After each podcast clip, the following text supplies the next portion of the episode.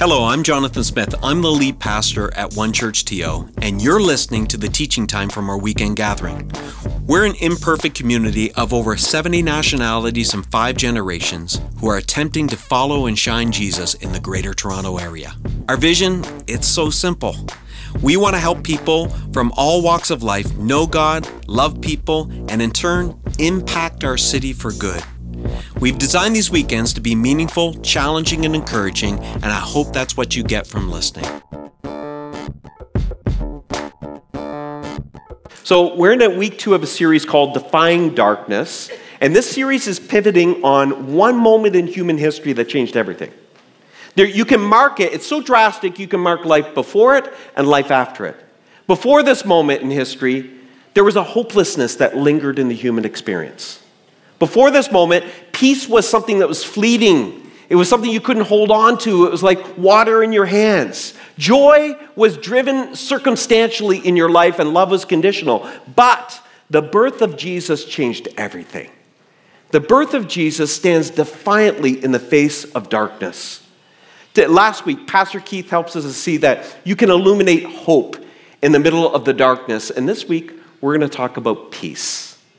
You know, it's interesting. We're looking at a familiar passage, maybe the most famous passage in the Christmas story. It's found in Luke chapter two.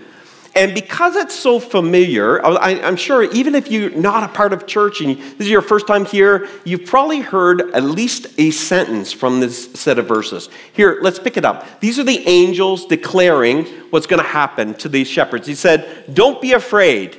You'll notice this often when you read the Bible. Whenever anyone encounters God, there's a trembling. There's a fear. There's this like, awe. And he says to them, the angels appear and said, "Don't be afraid." The angel said to them, "Look, I've got good news for you. News which will make everybody very happy." Did you, did you need some good news today? Well, we've got some good news for you. Every, today, a Savior has been born for you, the Messiah, the Lord, in David's town. This will be the sign for you. You'll find the baby wrapped up and lying in a feeding trough or a manger. Suddenly, with the angel, there was a crowd of heavenly hosts, and they were praising God, saying, and here's, here's the familiar line, "Glory to God in the highest, and peace upon earth among those in his favor." Peace among earth, on earth, among those in his favor.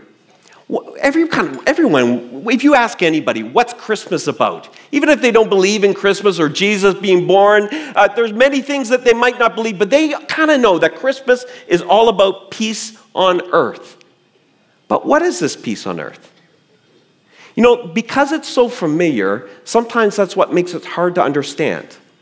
I'm going to take a minute and just tell you what it's not so we can better understand what it is. This peace on earth that the angels declared, it's not world peace. It's just not world peace. You know, if it was about world peace, you'd have every right to say, well, it's not working. It's not working. I mean, Jesus, your followers have been on this planet for two thousand years. Your message of peace on earth has been on this planet for two thousand years, and it ain't working. I mean, look in this world. You see conflict between Palestine and Israel right now.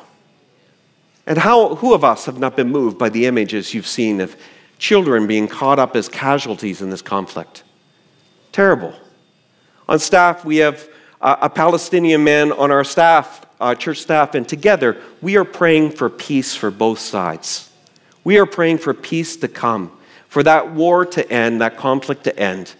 You know, people are claiming the moral high ground, and but you know what's being done? Irreparable damage to families and people. So you look at this and you say, peace on earth, right? one thousand twenty days. That's how long the conflict's going on between Russia and Ukraine. Can you believe it? So it's been over one thousand days now. It's claimed over five, or there's been over five hundred thousand casualties. Jesus, peace on earth, peace on earth. There's a conflict happening in the Middle East that we don't often talk about, and it's the war in Yemen. It's been going on since two thousand fifteen, and over three hundred seventy-seven thousand people are dead because of it, and two-thirds of the Yemeni population is now under threat of famine. Peace on earth. And I, I love being a part of One Church T O. I love this church community, whether you're online or in person in this room. In twenty twenty, we gave fifty thousand dollars matched by the Canadian government, made it one hundred thousand dollars of relief for the Yemeni people because they're starving. Peace on earth. I mean, if you're to look around the world and if the declaration made by the angel is meant to be peace on this earth, then it's not working, is it? But why should we believe that? Actually, a few chapters later, twenty-some chapters later, in chapter twenty-one of Luke, Jesus says, his disciples say, what will be the signs of the end times? And Jesus says these words. When you hear about wars and rebellions, don't be alarmed. These things have to happen first. In other words, if you were here a few months ago when Doctor Van was preaching, he kind of kicked off our last series. He kind of did this pose. Do you remember that? Things are getting better and things are getting worse at the same time. So wars are going to be a part of until Jesus returns. So it's not world peace he's necessarily talking about here. We shouldn't expect for that. But it's not just not world peace, it's not personal peace either. It's not personal peace. There's this idea sometimes that if Jesus comes into your life, everything in your life is going to get better. Everything around you is going to get better. But that's not the case. Again, another few chapters later, chapter twelve of Luke, Jesus says something we never quote in the Christmas story, but I'm going to share it right now. He said this. He said, do you suppose I've come to bring peace to the earth? Can you say this word with me? No. What? I thought Jesus, the angel, said, what? Do you think I brought peace to the earth? No, let me tell you, but rather division. From now on, you will see families will be split down the middle. Father against son, son against father, mother against daughter, and daughter against mother. What is he talking about here? What's he describing here? I like how Doctor Tim Keller talks about it. He reflects on this verse, and he says this. He says, if, if I, meaning Jesus, come into your life, there's going to be a disturbance. You're not going to have this wonderful peace around you all the time. First of all, you're going to find peace. Who you're going to find people who you used to get along with. Sorry, I'm dyslexic and I struggle sometimes. Used to get along with, you won't anymore. What he's saying, and he's describing, he's saying when you follow Jesus, you, you take a set of values and principles of a different kingdom, different than the kingdom of this world. And you've got to understand, it doesn't rub everyone the right way. Some people benefit from the values and the structures of the kingdom of this world. And they feel the hostility of when you hold on to a different ethic, a different value, a value of loving your enemies, forgiving those who persecute you. Those are different ethics, and they rub against the culture of this world. So you can know this, that that peace on earth that, that is described, it's not a personal peace. And you might want to push back, and you should. Say, but listen, I grew up singing a hymn that talked about peace like a river, attending your soul, right? Or I've read verses like this in Philippians chapter four, verse seven. And God's, say it with me, peace, which is greater than, than we can ever understand, will keep guard over your hearts and your minds in Messiah Jesus. His peace will. Well, Jonathan, isn't there a peace available to us? Yeah. There is this internal peace that defies the external disturbances around you.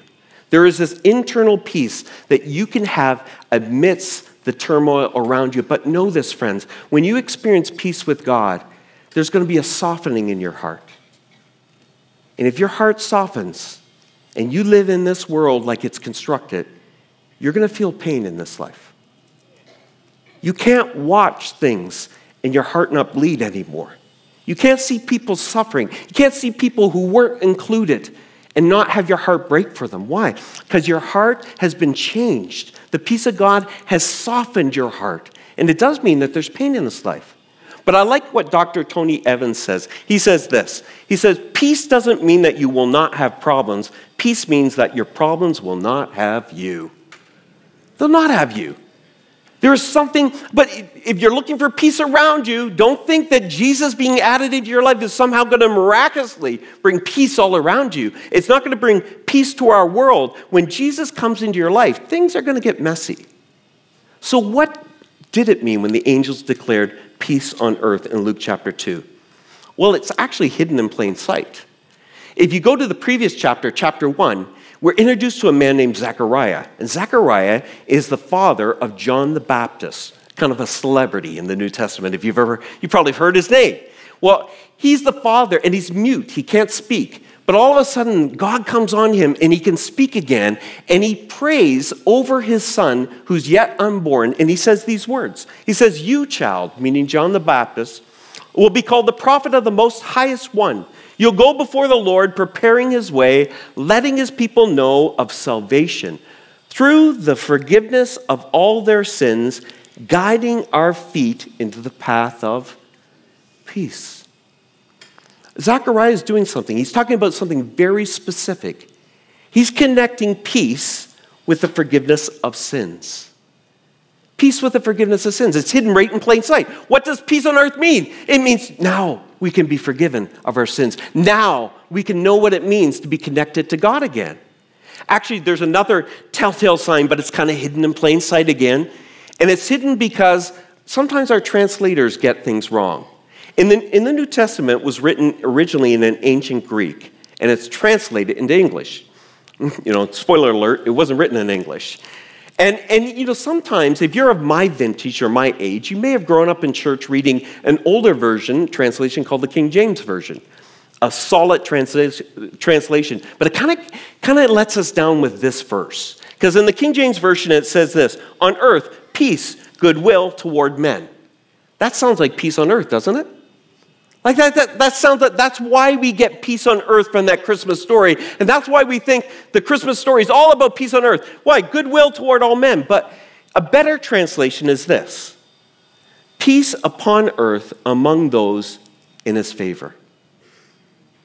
In other words, before there was ill will between us and God. But for some of us, there is now goodwill between us and God. How do you receive that peace? You see, it's not just peace around us or peace between us. It's not just peace around us. It's now peace between God and us. So how do you receive that?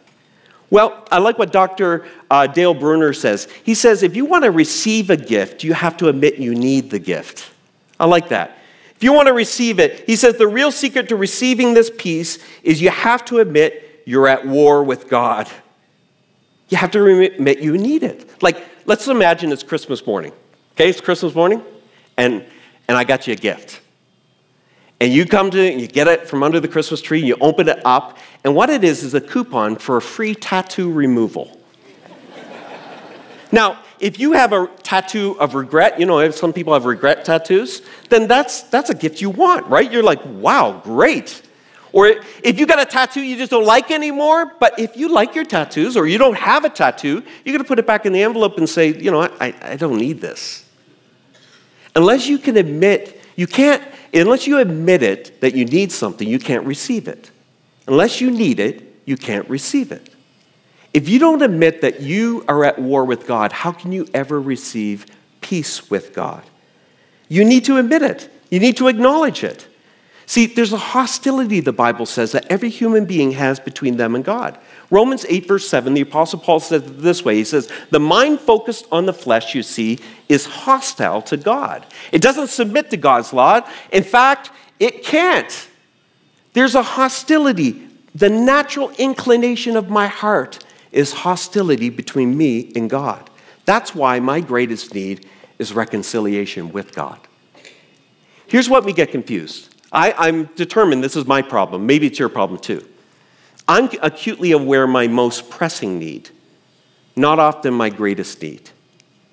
Because you're aware of your most pressing need, you're often blind to your greatest need. When a man in the Gospels was brought to Jesus, he was paralyzed, and his friends lowered him through the roof, and he lowered to the ground in front of Jesus, the great healer. And they're waiting for him to take care of his most pressing need. What is his most pressing need? He needs to walk again. But Jesus forgives him of his sins, his greatest need. And then he goes to his most pressing need. His greatest need was he had hostility between him and God. His greatest need was the sin that was out of control and out of check. We need reconciliation with God because we're all at war with God. Now, I, I, I think of it this way. I, I've been a pastor for thirty years. I've met with many couples that were once in love, and now they're estranged with each other. I, I don't use that word estranged often, do you? It just means basically this, that you were once in love, but now you become like strangers. And it happens so subtly. It can happen so easily. You fall in love with someone. And you notice you fall in love with, so, often opposites attract. You fall in love with someone with a set of characteristics and, and values and personality, and you find it very attractive initially. But anger gets in there over time, and then there's a pulling away, and you get to a point where you can reframe all their strengths as flaws over time. It happens very easily. Hostility can easily creep into any relationship and distort it and destroy it. You know, um, yesterday morning, I woke up, and my bride of thirty years, this is Shelly and I, thirty years, we've been married. She had made coffee. I grabbed a cup. I sat down on the couch next to her. We do the same thing every morning. But she was different with me. She was a little cold towards me. I said, Shelly, oh, is something bothering you? She said, I'm mad at you. And I just woke up. I'm thinking, already mad at me? What did I do this morning? But you need to understand something. Shelly has a nickname for me, but none of you can ever use it, okay? She calls me Johnny. It's a kind of cute little thing. So, but in our marriage, there's two Johnnies. There's Dream World Johnny, and then there's Real World Johnny. And Dream World Johnny gets Real World Johnny in trouble all the time. She had had a bad dream, and it centered around me. Here's what happened. I'm going to just see if Shelly's in the room here right now. I'm not sure if she is, but here's what happened. So apparently, Dreamworld Johnny had accepted a speaking engagement at a camp. So I'm just going to go speak at a camp somewhere. And Real World Johnny, or uh, Dreamworld Johnny, convinced Dreamworld Shelly that she would want to go too. This will be a lot of fun. We'll spend some time together. It'll be great. It's out in nature. It'll be wonderful. And we showed up, and apparently, apparently, uh, our accommodations were shared with eight other people. It was a bunkhouse, and we were in bunk beds. Dreamworld Shelly was not liking that. But it wasn't even that it was eight people we were sharing the room with. It was the fact that Dreamworld Johnny's okay with it. She's mad at me because I'm okay with it. And, uh, they, you know, this is part of my nature, is I can be accommodating, easygoing. It's just kind of part of my nature. It's also what rubbed Shelly the wrong way at times, because sometimes I can put my family last, because I'm just easygoing and accommodating. So Dreamworld Shelly is very angry at Dreamworld Johnny, and then we wake up, and it takes two coffees for, for Real World Shelly to, to start to get a little closer to Real World Johnny. Little hostilities grow over time. None of us are immune from it. No relationship is. One of the things I was most attracted to about Shelly when we first connected was how faithful she was. In a world that is undependable, you can count on Shelly. She's steady. There's a predictability in her. There's a faithfulness in her that was so attractive to me. But when you let anger get in, it can begin to distort even those good things and turn them into flaws. All of a sudden, that faithfulness that loves routine and needs routine and wants routine seems controlling or limiting. Because anger distorts the way I see it, and all of a sudden the strength is a flaw. Shelly would say when she first connected with me that she was really attracted to my spontaneity and my daringness. But as anger enters in, it can easily be distorted and seen as unpredictability, being uncaring. It's amazing how easily things get distorted relationally between us and others. And the Bible says that's what happens between us and God. There's a hostility between us and God, so much so that we begin to see the justice of God. It's now just cruelty of God. How dare God hold us accountable for this? This isn't wrong by my estimation. And the justice of God is now the cruelty of God. The sovereignty of God is now the unaccountability of God. How could I, I cannot believe a God who would allow this to come in my life. I need to be able to hold him accountable. He's not controllable. This is not right. All of a sudden, we see the patience of God as the failure of God to act. Because God's timing is not ours. And all of a sudden, we prayed for it and it didn't come when we wanted it, how we wanted it. Who, who, how dare he? We begin to see the, the, the love of God as the cruelty of love, uh, God. Why? Because, because he starts, he loves the people we don't love. He loves the people and the communities and the people that you objectify, the people that you think are less than, that aren't godly, and he loves them all the same as he loves you. And we see that as a bit of a cruelty. We see the wrath of God as the unfairness of God. See, here's the thing when it comes to God, and you may want to push back, and I would get it when you'd say, hey, wait, listen, I don't hate God. I believe in God. But what version of God do you believe in? I think if I asked people, in, especially in this room or online, I think if I asked, do you believe in God? A lot of hands would go up here. Maybe not all, but a lot would.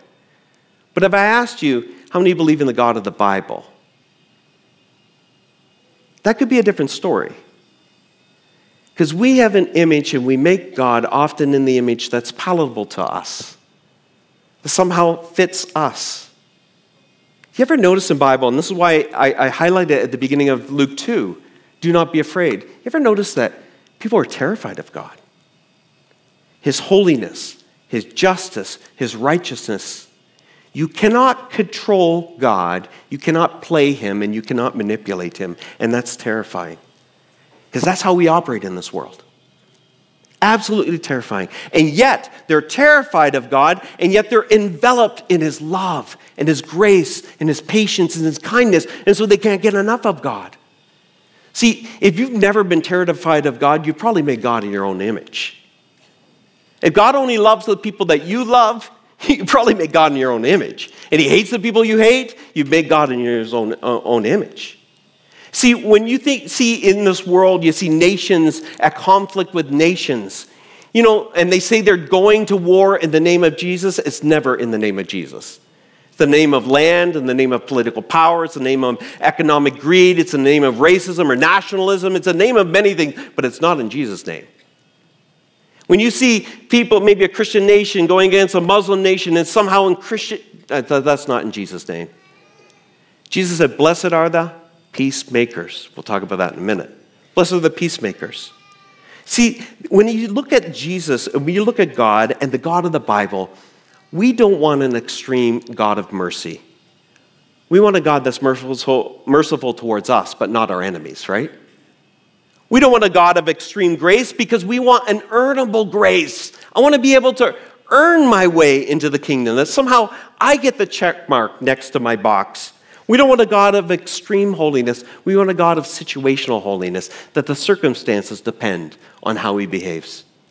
See, we don't want a God that's moderate, or we want a God that's moderate. We want a God of the middle. But that's not the God of Christmas. That is not Jesus, this uncontrollable, untameable, powerful force in this universe, this person who both holds justice and love in both hands, the truth and kindness and righteousness. That's, this is the God that we serve. And you won't be able to have peace with God unless you admit, firstly, you've been at war with God. This is the gospel. The gospel is this. Jesus came and lived the life that you and I could not live. He died the death that you and I deserve to die. And when I accept him, and when you accept him, you receive his record. And then we have utter peace with God. Utter peace with God. Nothing between him and us. I like how we sang in that hymn earlier. His gospel is peace. His gospel is peace. And friends, when you receive peace with God, you automatically are co-opted into God's mission to bring peace to this world. We are co-opted into that. We know very literally that someday there will be a second coming. And when Jesus returns, it will no longer just be peace between us and God. It will be peace on earth in every way. Every way. You know, as Mark was sharing his story and lighting that candle of the peace candle, we have the hope candle, the peace candle lit. You know, which of us are not moved? Because we kind of know that that's not the order and the way God made this world to operate. Because you are built with the residue of Eden inside of you. The original creation. God didn't create this world to have death be a part of it at all. Sin broke that. And we kind of know that this is not the way it is. And Jesus reminds us over and over that someday death will end. No more tears, no more pain, no more suffering, no more cancer, no more sickness. And still then, our greatest need is not your most pressing need. Your greatest need is reconciliation with God. And we get to be a part of that because Jesus hates sickness. Jesus hates poverty. Jesus hates war. Jesus hates uh, suffering. And he's coming back a second time to end all of that. Look at what it says in Matthew. It says this, blessings on the peacemakers. You'll be called, called God's children. You're a peacemaker now. When you experience peace with God, you become a peacemaker in your family, in your marriage, in your workplace, in your church, in your community group, in your neighborhood. Blessed are the peacemakers, for they have experienced peace with God, and now they have peace to give to others. You know, why should you work with the poor? Why should you work with addicts? Why should you work with people who are troubled in mind or have broken relationships? Why should you work to restore and serve them? Because that's where Jesus is. That's where Jesus is working. That's where you'll find him. The poor are not a cause. They're not a cause. Racism is not a cause. The marginalized are not a cause. Addicts are not a cause. The L G B T Q community are not a cause. They are people. People made in God's image that we are to bring peace to. Overtures of love and joy and hope. Because ultimately, peace wins. Ultimately, it is peace that wins. God who came into this world, that's what Christmas means. God comes into this world and he allowed the most terrible things to happen to him. He absorbed it, almost like a sponge. Think of Jesus like a sponge when he came on earth. And he absorbed all the poison of this world. All the addictions. All the division and the strife. And the pettiness and the jealousies. He absorbed it all into himself so that we he could bring peace on earth. Peace between him and his creation. So we have an opportunity to lean in in this moment and not only receive peace with God, but to be peacemakers in this world.